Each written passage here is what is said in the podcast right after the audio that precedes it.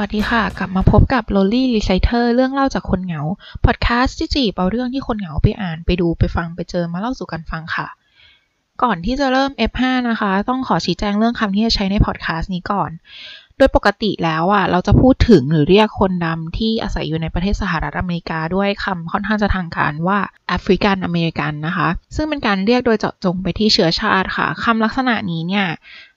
จะไม่ได้จำกัดอยู่เฉพาะคนผิวดำนะคะ มันก็จะมีคำที่ใช้เรียกชาติอื่นๆ ด้วยเช่นกันค่ะ เช่น Chinese American ชาวอเมริกันเชื้อสายจีน Korean American ชาวอเมริกันเชื้อสายเกาหลี หรือว่า Italian American ชาวอเมริกันเชื้อสายอิตาเลียนเป็นต้นนะคะคำที่ทางการน้อยลงกว่านั้นหน่อยอะก็จะมีคำว่าคนผิวสีใช่ไหมคะคำว่าคนผิวสีเนี่ย จะมาจากคำว่า people of color หรือว่า color people นะคะ ซึ่งคำนี้เนี่ยมันถูกใช้มาตั้งแต่ช่วงยุคปลดปล่อยท่าแรก ๆ เลยค่ะ แต่ว่าในบริบทปัจจุบันเนี่ยคนผิวสีเนี่ยมันไม่ได้มันไม่ได้หมายถึงแค่กลุ่มคนผิวดำเท่านั้นยังรวมไปถึงคนผิวเหลืองอย่างชาวเอเชีย หรือว่าคนผิวสีน้ำตาลอย่างชาวลาตินด้วยนะคะ ในเอฟนี้ก็เลยจะขอใช้คำว่า คนผิวดำไปเลยตรงๆนะคะ มาจากคำว่า black people เลย ซึ่งมันเป็นคำที่คนแอฟริกันอเมริกันเนี่ยเขาก็โอเคกับกับคำนี้ แล้วมันก็ไม่ได้มีความหมายในทางลบหรือว่าเหยียดเชื้อชาติใด ๆ ด้วยนะคะเอาล่ะค่ะ ก็กลับมาเข้าเนื้อหาของ EP นี้นะคะ ที่ผ่านมาเนี่ยที่เดือนเดือนที่ผ่านมาค่ะ มันมีกระแส Black Lives Matter กระแส BLM ใช่ไหมคะ จะเห็นตามแฮชแท็กหรือตามที่แบบว่ามีคน พิมพ์โพสต์สเตตัสอะไรอย่างเงี้ย กระแส Black Lives Matter เนี่ย มันมาจากเหตุการณ์ที่มีชายผิวดำคนนึงนะคะ ชื่อจอร์จฟลอยเขาเสียชีวิตจากการปฏิบัติหน้าที่ที่รุนแรงเกินกว่าเหตุของตำรวจค่ะ ก็คือเขาโดนตำรวจเนี่ยจับกลุ่มพอต้องสงสัยว่าใช้แบงค์ปลอมซื้อของอะค่ะ แต่ว่าการจับกลุ่มนั้นน่ะตำรวจ ใช้เข่ากดเขาไว้ที่พื้น แล้วก็ทำให้เขาหายใจไม่ออกอะค่ะ จนเกิดเป็นวลีอันโด่งดังที่ที่ตอนนี้เราก็น่าจะได้อินกันทั่วโดยทั่วไปแล้วนะคะคือ I can't breathe คือฉันหายใจไม่ออกนะคะ มันก็เลยไปจุดกระแสความไม่พอใจของคนในสังคมค่ะที่ส่วนมากก็รับรู้ได้ถึงความไม่เท่าเทียม หรือว่ารับรู้ได้ถึงอคติที่มีต่อคนผิวสีอยู่แล้วค่ะ คือคนผิวสีจะมีความเสี่ยงต่ออันตรายจากเจ้าหน้าที่ จากเจ้าหน้าที่ตำรวจมากกว่าคนผิวอื่นๆ หรือว่า ถ้าพูดกันตามตรงก็คือมากกว่าคนผิวขาวนะคะ แล้วทำไมกระแสเนี้ยมันถึงลุกลามนอกอเมริกาด้วย คือมันออกไปถึงประเทศอื่นที่มีคนก็มาช่วยร่วมประท้วงกับประเด็นนี้นะคะ โดยที่แบบไม่ได้กลัวกับโรคระบาดกับไอ้โรคโควิดเลย คือออกมาชุมนุมมืดฟ้ามัวดินมาก คือเราจะต้องย้อนกลับไปไกลกันถึงปี 1619 ค่ะ ในปี 1619 เนี่ย มีชาวแอฟริกันทั้งหมด 20 คนนะคะ ถูกคนผิวขาวเนี่ย จับตัวใส่กรงขัง แล้วก็ลำเลียงขึ้นเรือค่ะ แล้วก็มาขึ้นฝั่งที่เวอร์จิเนีย แล้วก็นั่นแหละค่ะ นั่นคือเป็นการจุดเริ่มต้นของการค้าทาสในดินแดนที่เราจะรู้จักกันในชื่อสหรัฐอเมริกาในเวลาต่อมาค่ะ คนผิวดำในอเมริกาเนี่ยก็สืบเชื้อสายมาจาก 20 คนนี้ค่ะ ต้องต้องบอกว่าคนผิวดำในอเมริกาส่วนใหญ่ สืบเชื้อสายมาจากทาสยี่สิบคนนี้นะคะ แล้วเขาก็ถูกระบบทาสเนี่ยบังคับ ให้มีคนผิวขาวเป็นเจ้าชีวิตมาอย่างยาวนานเลย ถึงแม้ว่าจะมีการเรียกร้องให้ปลดปล่อยคนเหล่านี้เป็นอิสระสามารถแบบเป็นเจ้าชีวิตของตัวเองได้อะแต่ในรัฐทางใต้การครอบครองและการค้าขายทาสเนี่ยยังถูกกฎหมายอยู่จนถึงปลายปี 1865 ถ้านับมาตั้งแต่1619ค่ะ มาถึง1865ก็คือกว่า200ปีเลยนะคะ รัฐธรรมนูญของอเมริกาเนี่ยก็ได้มีการเพิ่มร่างแก้ไขบทบัญญัติที่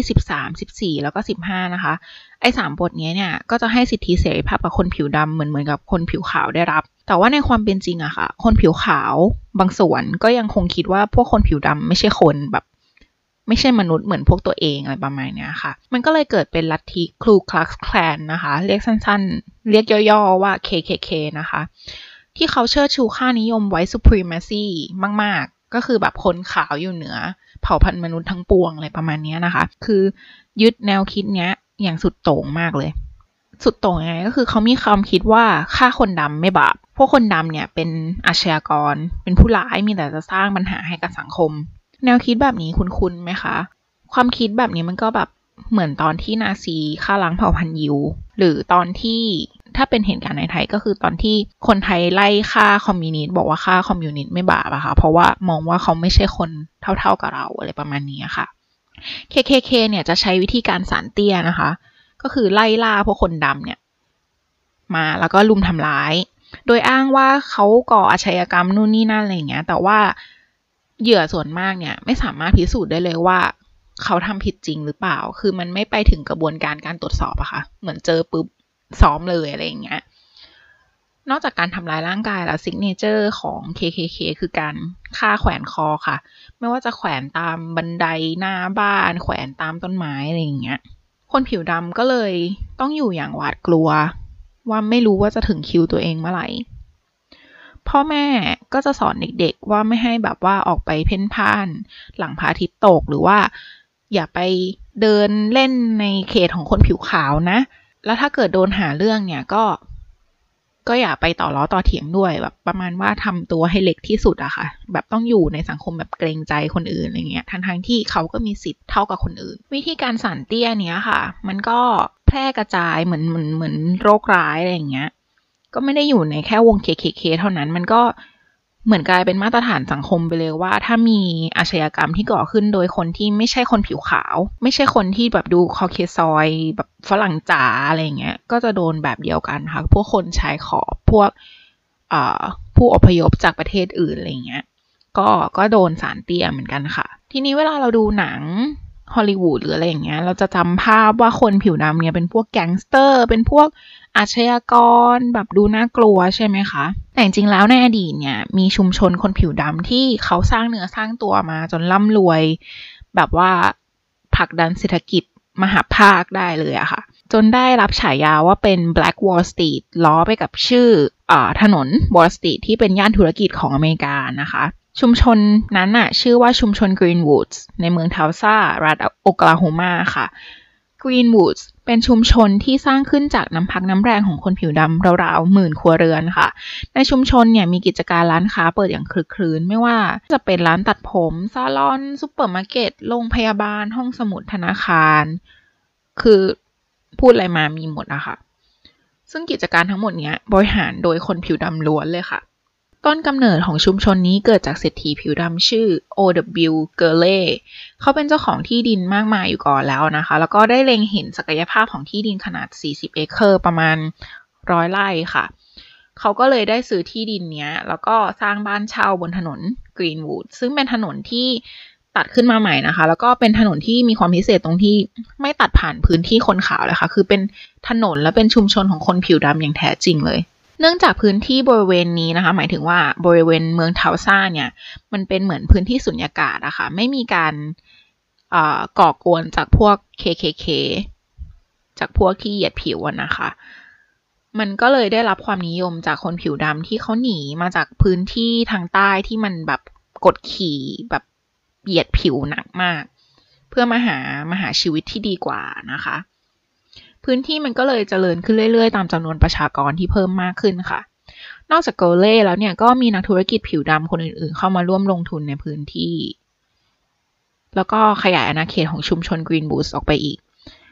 มีนักธุรกิจคนหนึ่งชื่อว่า JB Stanford อะค่ะ เขาก็เชื่อว่าคนผิวดำเนี่ยควรมีโอกาสในการทำธุรกิจมากกว่านี้ ในยุคที่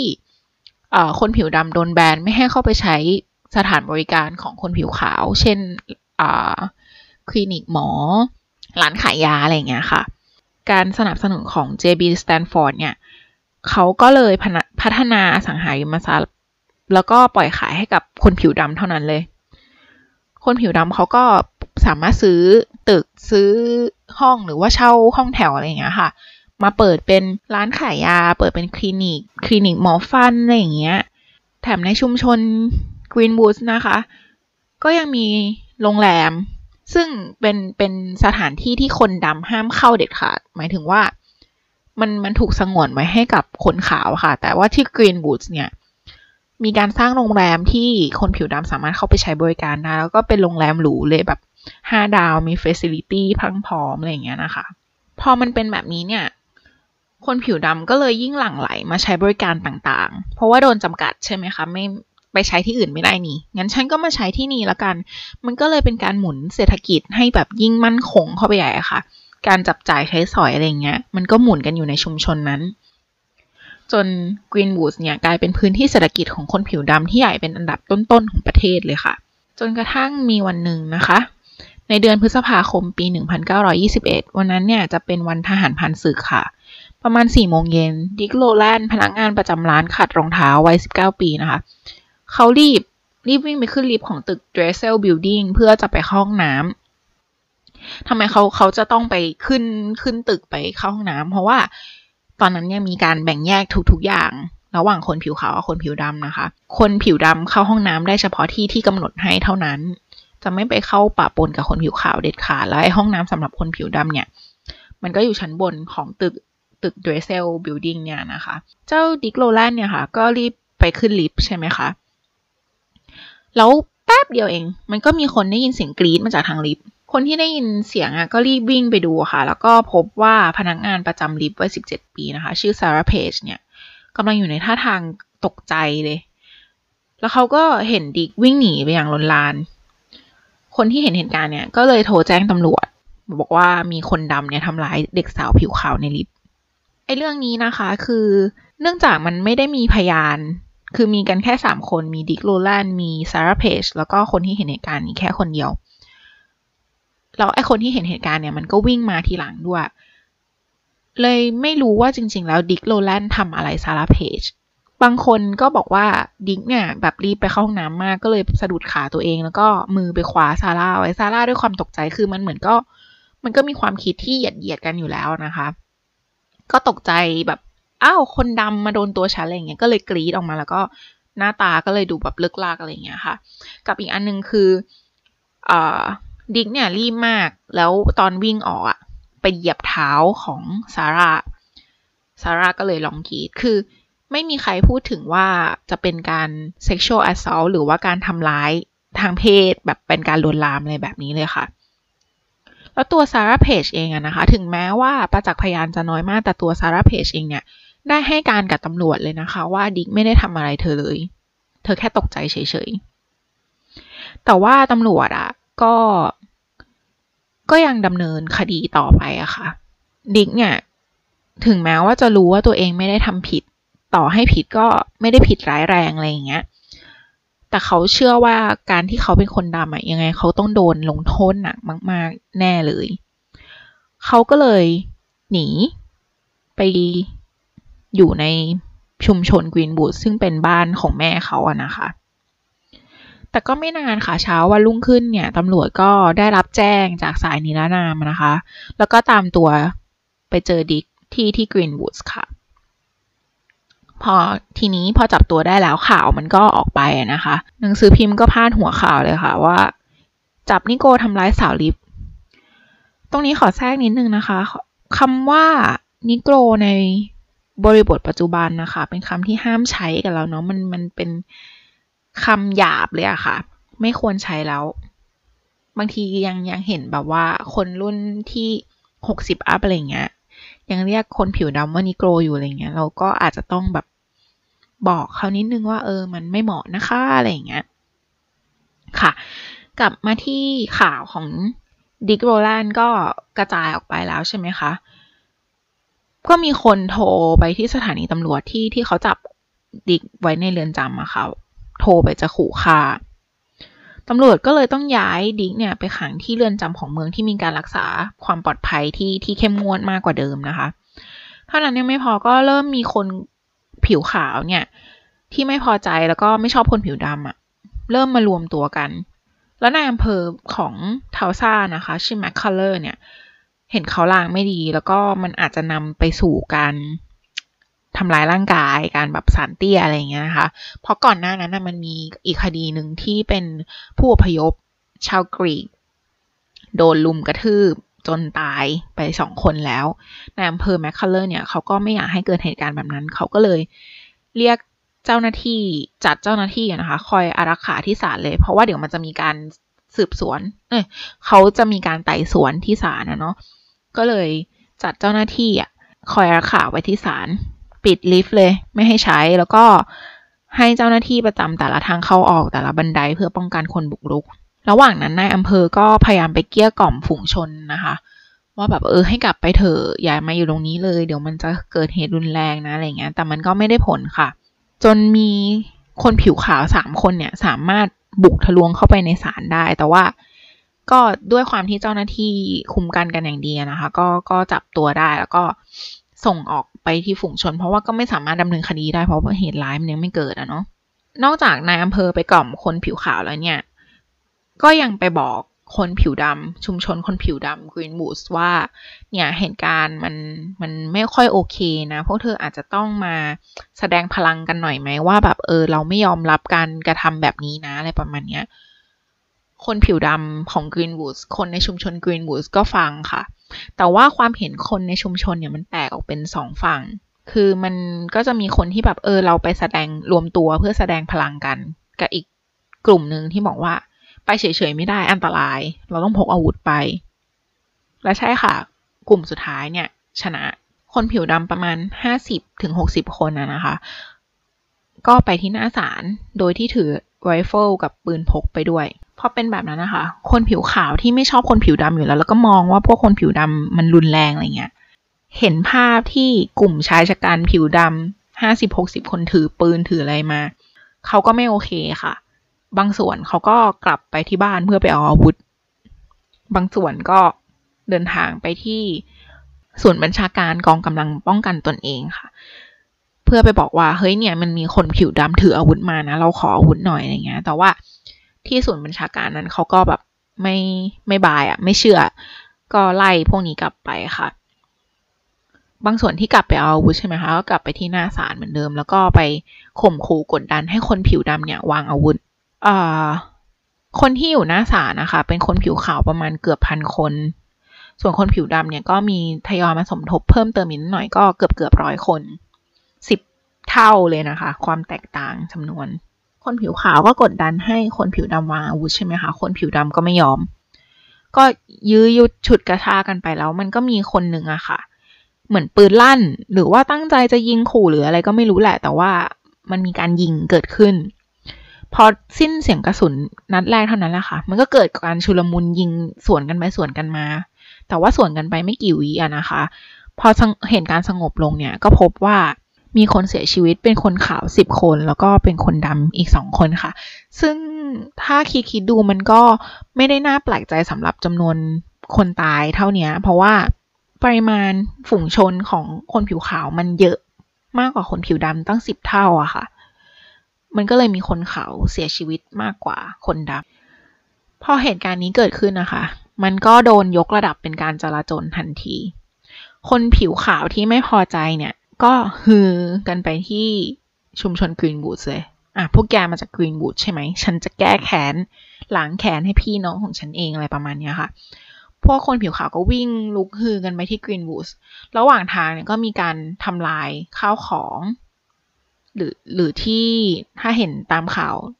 เมื่อเร็วๆนี้ก็จะใช้คำว่า looting นะคะ ก็คือทำลายข้าวของทำลายร้านค้า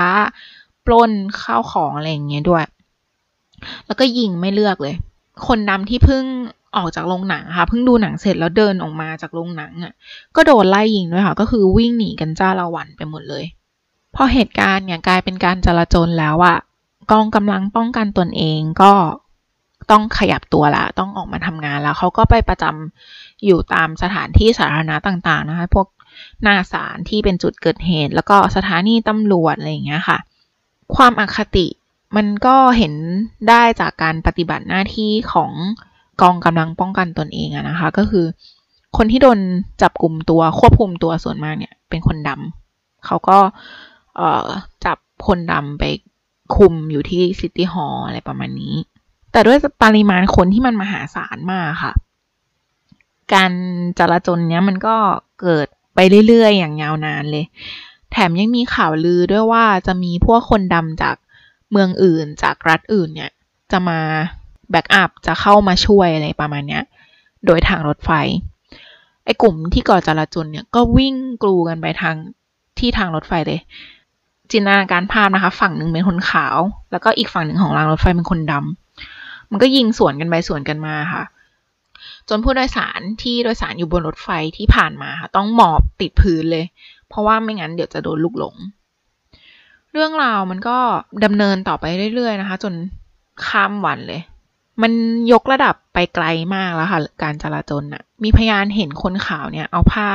ผ้าชุบน้ำมัน แบบชุ่มไปด้วยน้ำมันเลยเนะจุดไฟแล้วก็โยนเข้าไปตามอาคารบ้านเรือนต่างๆ ไฟมันก็ลุกไฟไหม้ ไปทั่วเลยใช่ไหมคะ ก็มีคนโทรแจ้งดับเพลิง ดับเพลิงเนี่ยก็พยายามจะเข้ามาดับไฟแต่ว่า สิ่งที่เขาเจอคือ เจอกลุ่มผู้ก่อจราจรที่เป็นคนผิวขาวเนี่ย ถือปืนขู่บอกว่าไม่ให้เข้าไปดับไฟ เขาก็เข้าไปทำงานไม่ได้ค่ะ ไฟมันก็ลามไปเรื่อยๆเลย ยิ่งไปกว่านั้นเนี่ย บนท้องฟ้าค่ะ มีเครื่องบิน ซึ่งพยาน ก็ไม่สามารถบ่งชี้ได้นะคะ ว่ามันเป็นเครื่องบินพาณิชย์ หรือว่าเป็นเครื่องบินของรัฐหรืออะไร แต่สิ่งที่เห็นก็คือมีคนบนเครื่องบินเนี่ย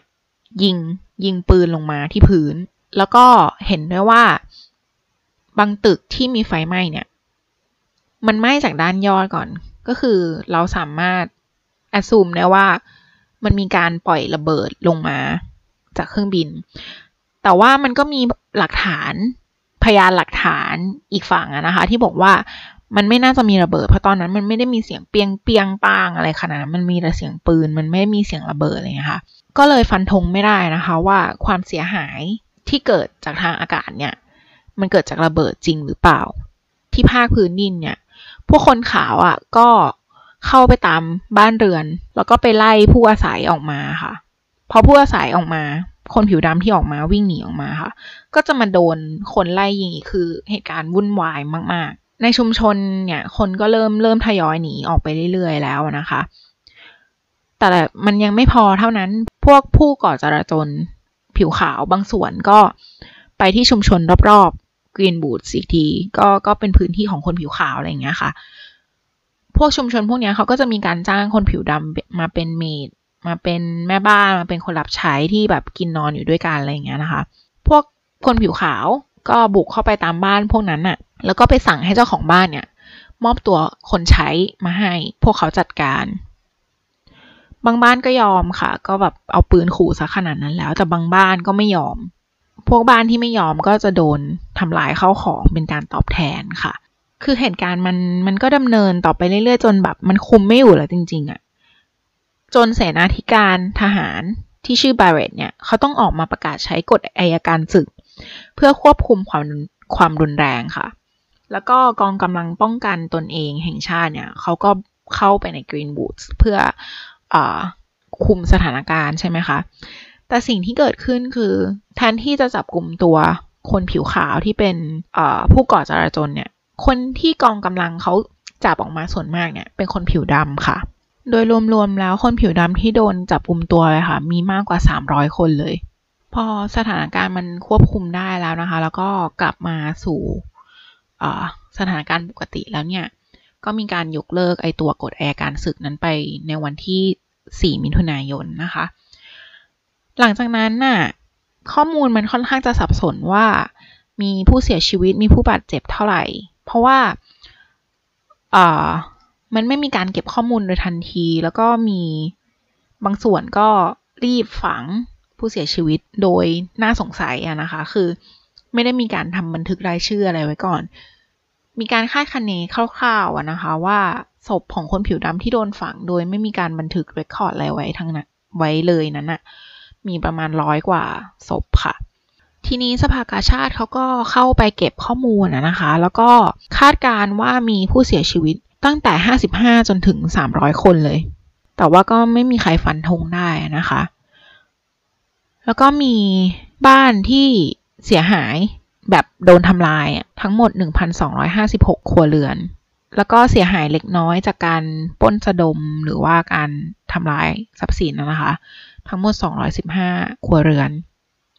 มีคนประมาณ 10,000 คนต้องกลายเป็นคนไร้บ้าน เนื่องจากบ้านและทรัพย์สินเนี่ยโดนทำลายไป ความเสียหายในแง่ธุรกิจนะคะ มีถึง 191 ธุรกิจที่ไม่สามารถดำเนินการต่อได้ รวมถึงโรงเรียนมัธยม แล้วก็โบสถ์หลายแห่งมาก ๆ ประมาณการแล้วมูลค่าความเสียหายในครั้งนี้นะคะ อยู่ที่ประมาณ 1.5 ล้านดอลลาร์สหรัฐค่ะ ถ้าประเมินเป็นมูลค่าปัจจุบันก็จะอยู่ที่ 32 ล้านดอลลาร์สหรัฐนะคะ จากเมืองที่เคยรุ่งเรืองอะค่ะ กรีนวูดไม่สามารถกลับมาเป็นเขตเศรษฐกิจได้อีกเลย ผู้อาศัยที่เคยอาศัยอยู่ที่กรีนวูดเนี่ยก็ย้ายไปอยู่ส่วนอื่นของเมืองกันหมดนะคะ และเหตุการณ์นี้เนี่ยเหตุการณ์ที่เราเรียกกันว่า Tulsa West Massacre หรือการสังหารหมู่ทางเชื้อชาติของ Tulsa นะคะ ก็ไม่ได้รับการพูดถึงมานานมากๆ ชาวอเมริกันเองก็ไม่ค่อยจะทราบเรื่องนี้สักเท่าไหร่ จนกระทั่งเกิดกระแส BLM เนี่ยแหละค่ะ เรื่องนี้ถูกหยิบยกกลับมาพูดถึงอีกครั้ง ในฐานะที่มันเป็นเหตุการณ์ฆ่าล้างคนจำนวนมาก โดยมีสาเหตุมาจากสีผิว ในตอนแรกเนี่ยไอเหตุการณ์การสังหารหมู่นเนี้ยค่ะ ไม่ได้ถูกรับการยอมรับด้วยซ้ำว่ามันเป็น massacre หรือว่าเป็นการสังหารหมู่ มันถูกเรียกว่า Tulsa West Riots เป็นเพียงแค่การจลาจลเท่านั้นเองค่ะ จนคนที่เคยอยู่ในเทาซ่าหรือลูกหลานของคนในเทาซ่านะคะเขาก็พยายามที่จะเรียกร้อง ให้เรียกเหตุการณ์นี้ว่าเป็นเหตุการณ์สังหารหมู่ค่ะ เพราะความสูญเสียเนี่ย มันมากเกินกว่าจะเรียกว่าเป็นการจลาจลนะคะ เหตุการณ์เนี้ยมันทำให้เราเห็นว่าคนดำเขาโดนกดขี่ แล้วก็โดนแปะป้าย โดนอคติมายาวนานมาก ต่อให้เขาทำดีสักแค่ไหน แค่สีผิวเขาเป็นสีดำ ก็จะโดนอคติว่าทำร้ายคนผิวขาว เป็นอาชญากร จนลามไปถึงว่าจะโดนทำอะไรก็ได้ จะโดนลงโทษยังไงก็ได้ นี่คือสิ่งที่คนผิวดำในสหรัฐอเมริกาค่ะ เขาต้องเผชิญมาตลอดชีวิต คือตลอดหลาย generation ตลอดตั้งแต่ปู่ย่าตายาย มันเป็นความอายุติธรรมที่ดำเนินต่อเนื่องมานานนะคะ เลยไม่แปลกเลยว่าทำไมในตอนนี้ที่ ทุกคนมีคุณค่าเท่า ๆกัน คนเห็นค่ามนุษย์เท่า ๆกัน เขาเลยไม่พอใจที่ใครคนใดคนหนึ่งจะโดนปฏิบัติอย่างไม่ยุติธรรม เราคนไทยอะค่ะอาจจะไม่ไม่เข้าใจไม่อินกับบริบทนั้นนะคะ แต่คือเราไม่จำเป็นต้องเป็นพวกเขาเพื่อที่จะเข้าใจความเจ็บปวดค่ะ จริงๆเราไม่ต้องเข้าใจเลยก็ได้ เพียงแค่